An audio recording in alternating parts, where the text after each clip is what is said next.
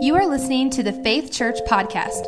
Learn more about our church at faithinchandler.com. When I was in high school, I worked at a store called Smith Safety Shoes. And Smith Safety Shoes' primary business was on a truck that would travel to factories where people needed steel toe and slip resistant boots.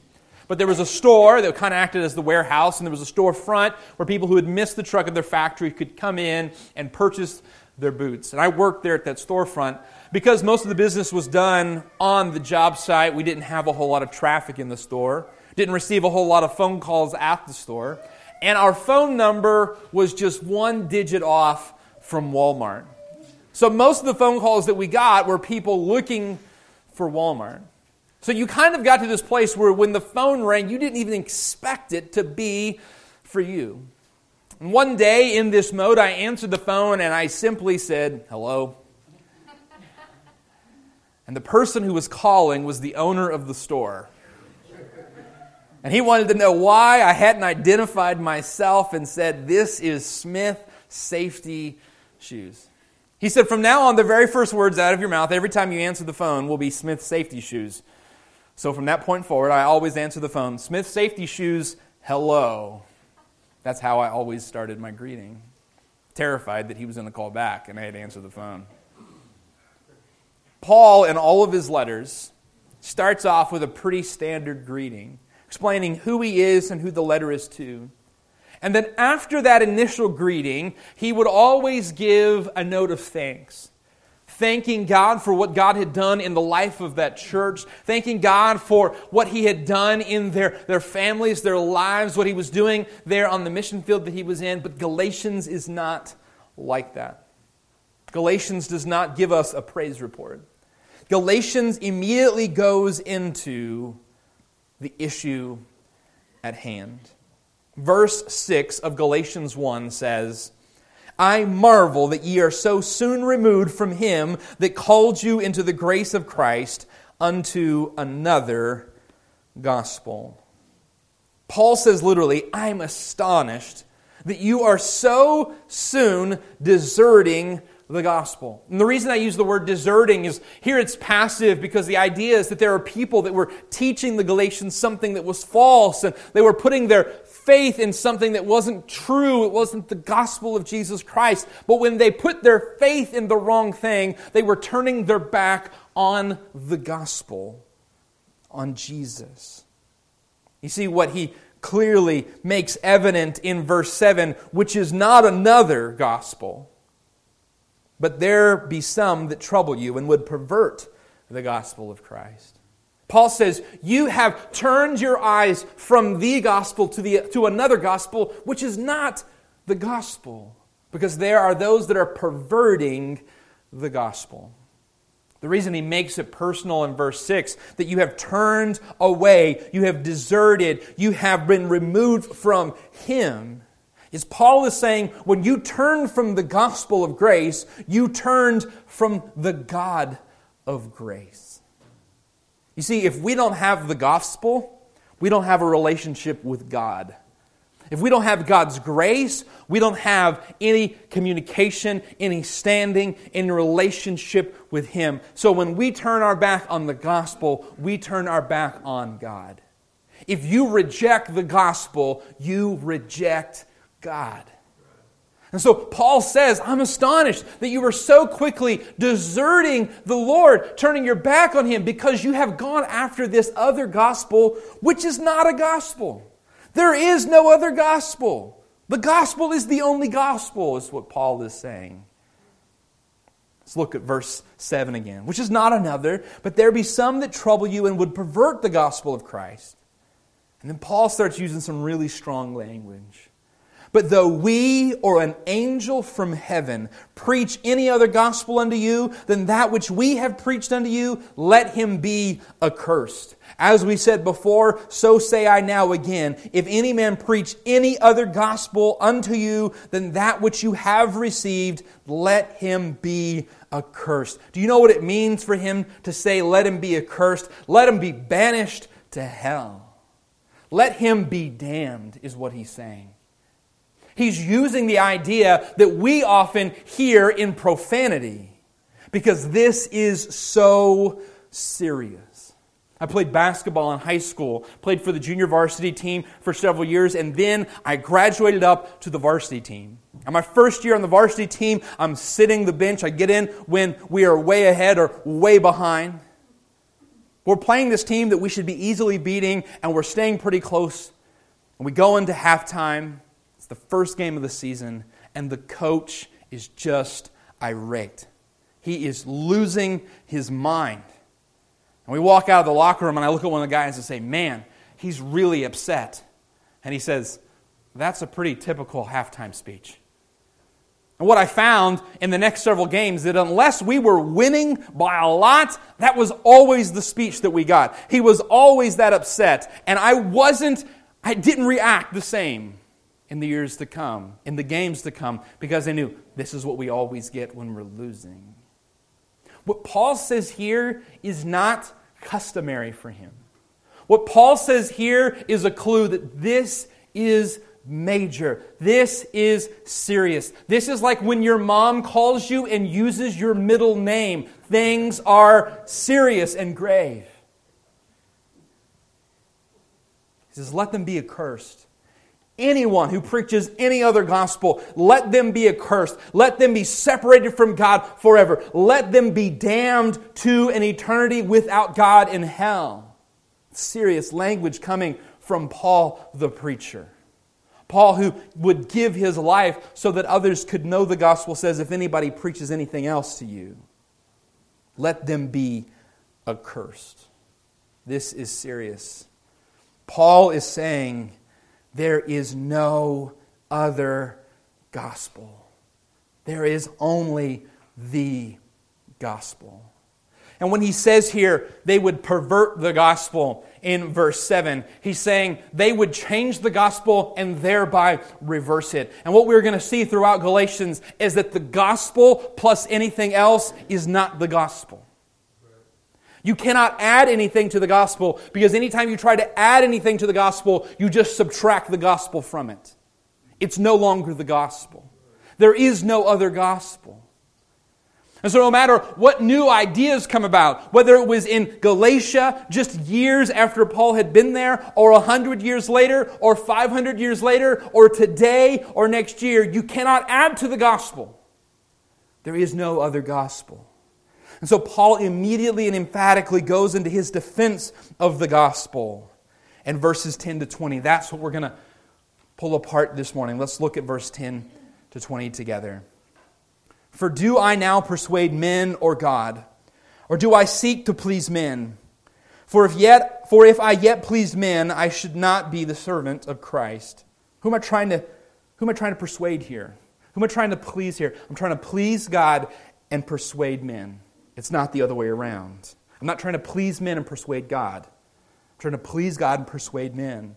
But I certify you, brethren, that the gospel which has preached of me is not after man. For I neither received it of any man, neither was I taught it, but by the revelation of Jesus Christ. For ye have heard of my conversation in time past in the Jews' religion, how that beyond measure I persecuted the church of God and wasted it and profited in the Jews' religion above many of my equals in my own nation, being more exceedingly zealous of the traditions of my fathers. But when it pleased God, who separated me from my mother's womb and called me by his grace to reveal his Son in me, and if you underline in your Bible, let me encourage you to underline that phrase in verse 16 to reveal his Son in me, that I might preach him among the heathen. Immediately I conferred not with flesh and blood Neither went I up to Jerusalem to them which were apostles before me, but I went into Arabia and returned again unto Damascus. Then after three years, I went up to Jerusalem to see Peter and abode with him 15 days. He's saying, I, I didn't learn this from somebody else. God gave it to me. I went away into the desert places. I went and saw Peter three years later, but only for two weeks. But other of the apostles saw I none, save James, the Lord's brother.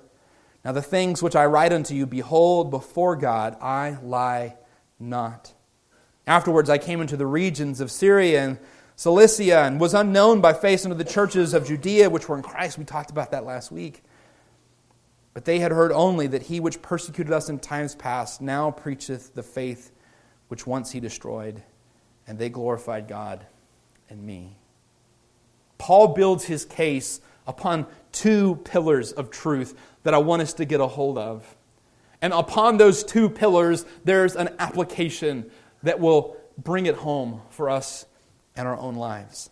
The first pillar is this transformation is the product of grace, not zeal.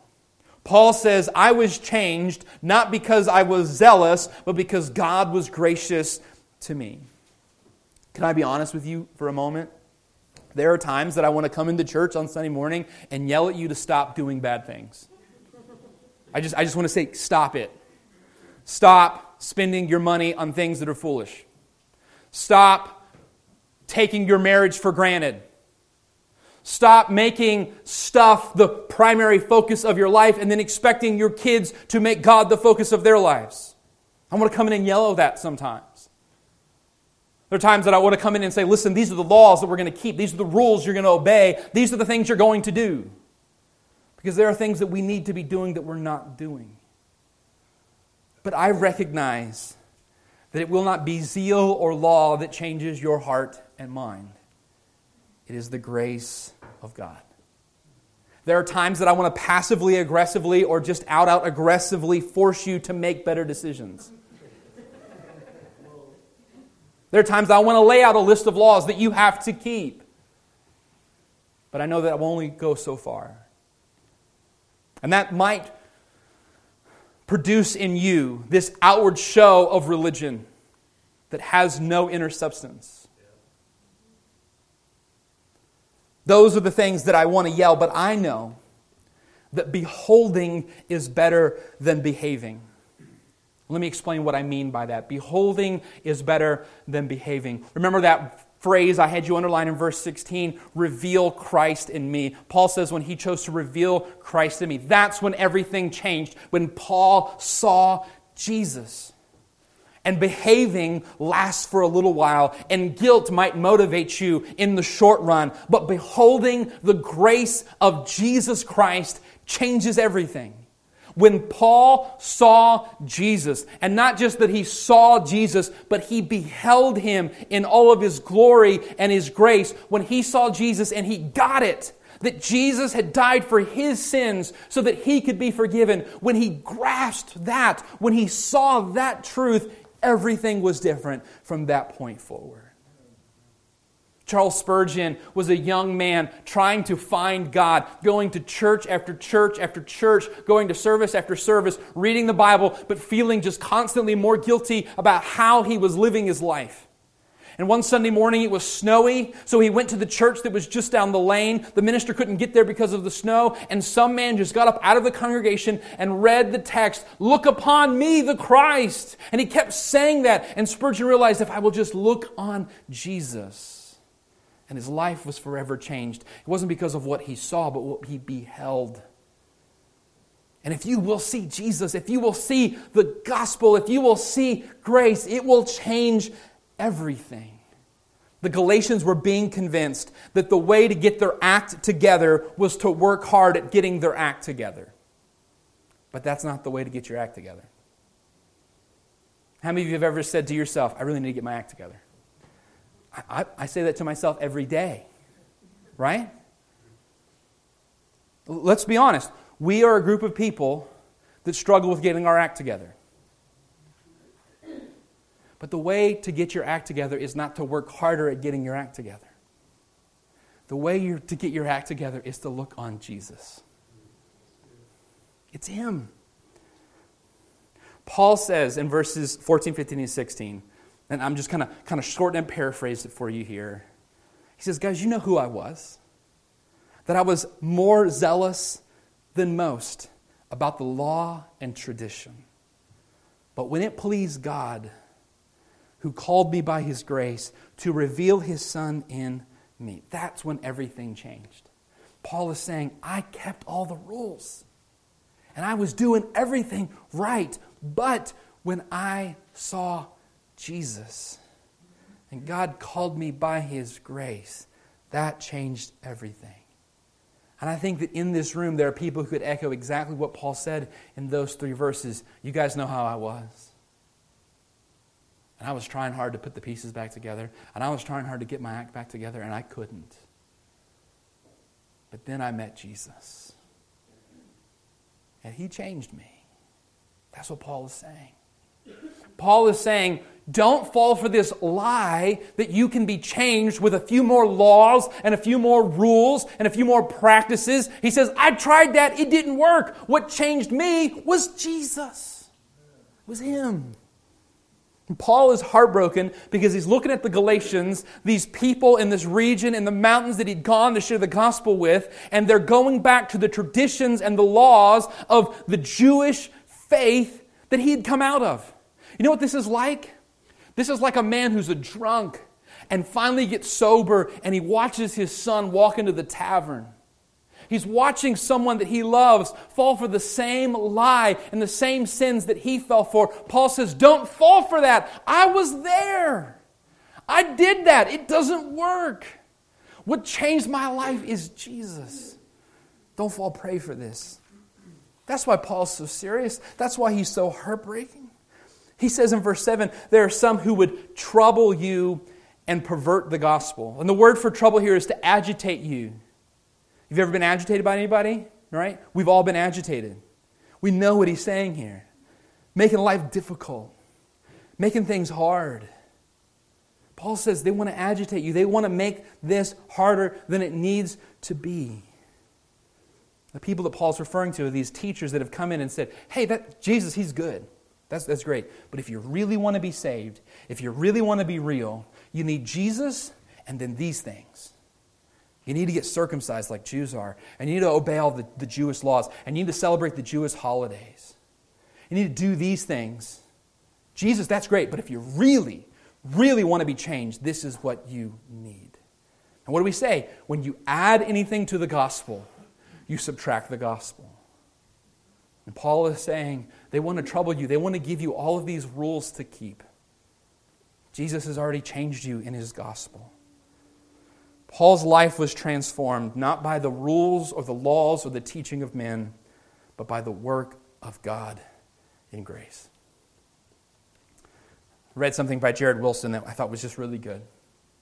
He points out that there are 60 working parts on a sailboat that you need to operate in order to sail the boat, to sail the boat well. He says, but no matter how hard you work, and no matter how proficient and effective you are at using all of those pieces, no matter how good you are at steering the ship, or tying the knots, or trimming the sail, if there is no wind and there is no tide, you go nowhere. And the same is true in our lives. That no matter how hard we work, and no matter how tight we tie the knots, and how, how much we trim the sail, and how close we steer the line, if there is no wind, there is no movement. And no matter how hard we work, if there is no Spirit, there is no grace, there is no Lord working in us, we are going nowhere. Paul says, Listen, I used to sail all the time, and I could tie the best knots, and I knew exactly how to steer the ship, and I knew how to trim the sail, but it wasn't until the Lord came into my life that I started to move. Paul is arguing with these people that the good life is not in good behavior. Now, he doesn't tell them that they shouldn't behave. He's not telling them that they should do wrong. But he's trying to help them see that the good life, the God honoring behavior, does not come from behavior, it comes from beholding. The God honoring life of good behavior does not come from good behavior, it comes from good beholding. We look on Jesus. So even though this morning I'm tempted to yell at you about some things, I know that that won't really work. But what you need is to see Jesus. You need His wind in the sail of your life. That's the first pillar. The second pillar that Paul is, is building his case upon is this truth is presented by the Savior, not by man. Paul, throughout this passage, he's defending the gospel, but he's also defending himself because his apostleship is, is how they received the message of the gospel. The fact that he is carrying the gospel from Jesus to their ears is in question. This all takes place in Acts 13 and 14, the historical tracking of this. In Acts 15, Paul would go to Jerusalem and debate with the church fathers on this issue of do people who are Greek and become Christians have to get circumcised and obey all of the Jewish customs to really be saved? They decide no. But that hasn't happened yet. So Paul's writing to the Galatian people and he's saying, "Listen, I'm telling you that this message I'm giving you it's not just my idea. It's not just my opinion." And Paul is preaching to them without the benefit of the New Testament that we're reading today. He is giving them what he's giving them on his authority as an apostle. Now, this is important, all right? Paul is an apostle, which means he is sent by God and he has seen Jesus Christ with his own eyes. If someone tells you that they're an apostle today, they're really old. All right? Paul saw the resurrected Christ with his own eyes and received the message of the gospel and instruction from him firsthand.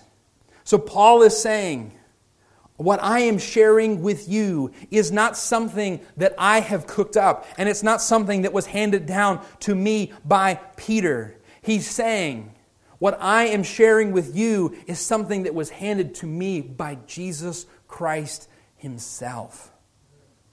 By Christ Himself. He's preaching to the Galatians. And he's preaching to them about the old, out of the Old Testament and out of the law, but he's giving them the message of Christ. So his authority is crucial here.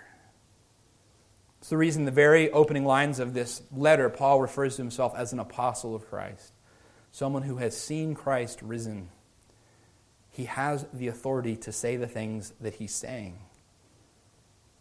Paul was visited by Christ himself who appeared to him on the Damascus road and proclaimed the truth of the gospel directly to him. So he says in verses 11 and 12, if you still got your Bible open, look at this with me.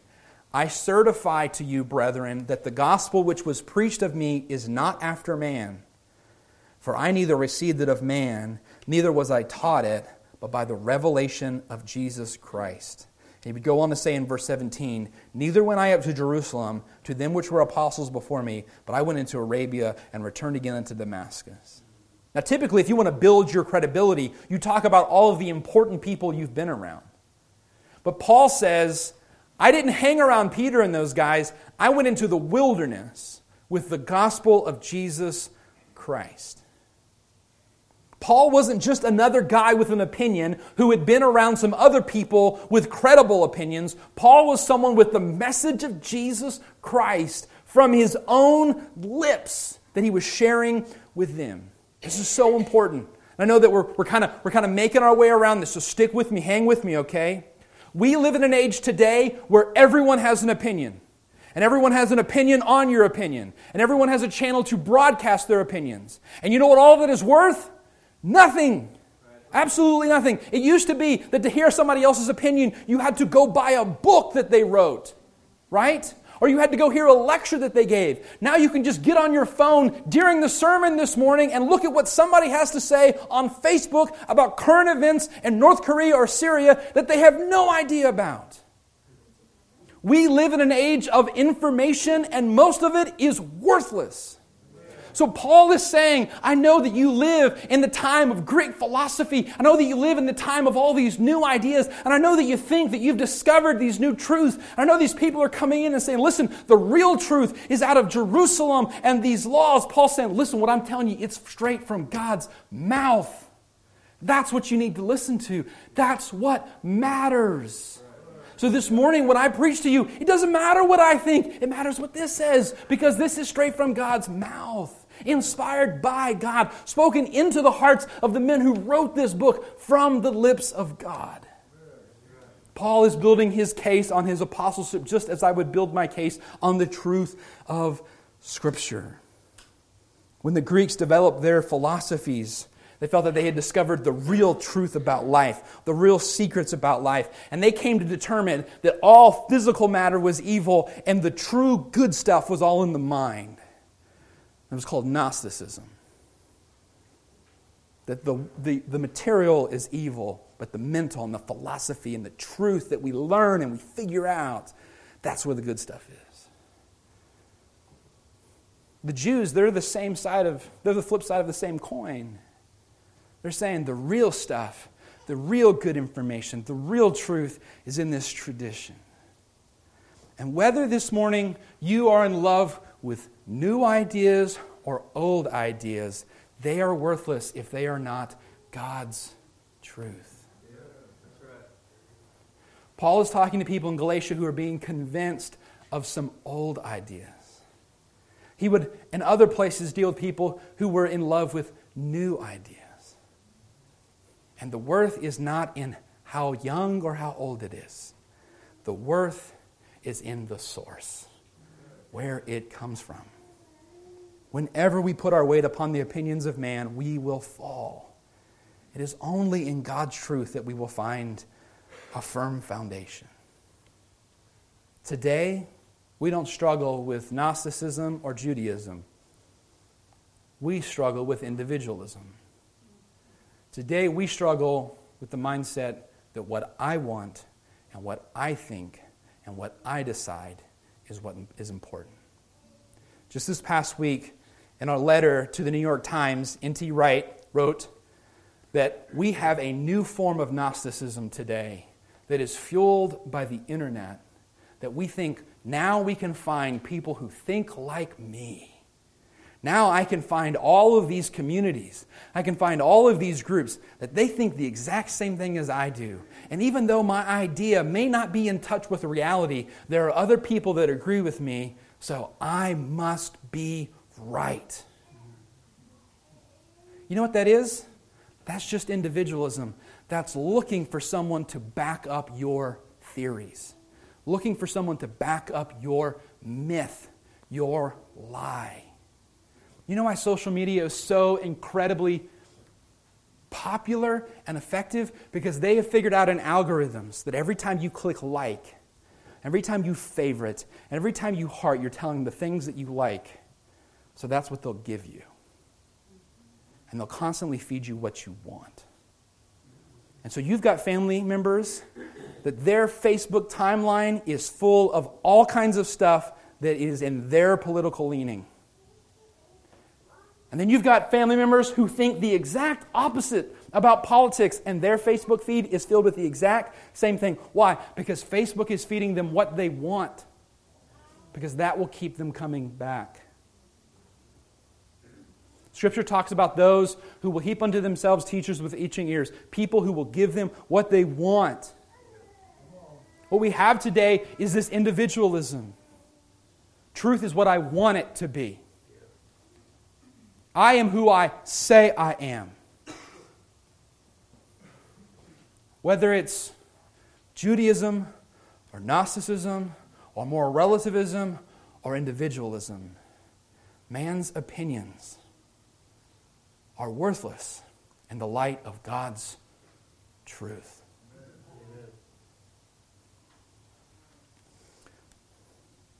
We often think that the world is our oyster, or at least it's our reality. It is not, it is God's. We have elevated ourselves as individuals to the place of God that we determine what is right and what is wrong. I read the story of Christian Herter, who was the governor of Massachusetts in the late 50s. And he was running for a second term. And he had been campaigning all morning on a Sunday. And one of his campaign stops was at a Baptist church that was having a potluck. Praise God, he was going to have an incredible lunch. and he came through the line, and a lady at the chicken plate put a piece of chicken on his little napkin. And he said, I'm sorry, ma'am, could I have two pieces? It's been a long day. She said, I'm sorry, I've been told to give only one piece of chicken to each person. He wasn't the kind of person who normally threw his weight around, but he was hungry. He said, Ma'am, do you know who I am? I am the governor of Massachusetts. She said, Really? Do you know who I am? And he was worried that maybe he had not recognized one of his supporters or someone who was also in the state legislature.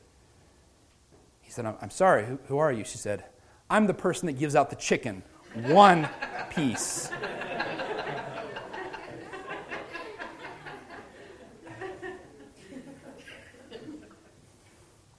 We live our lives thinking that it's under my authority.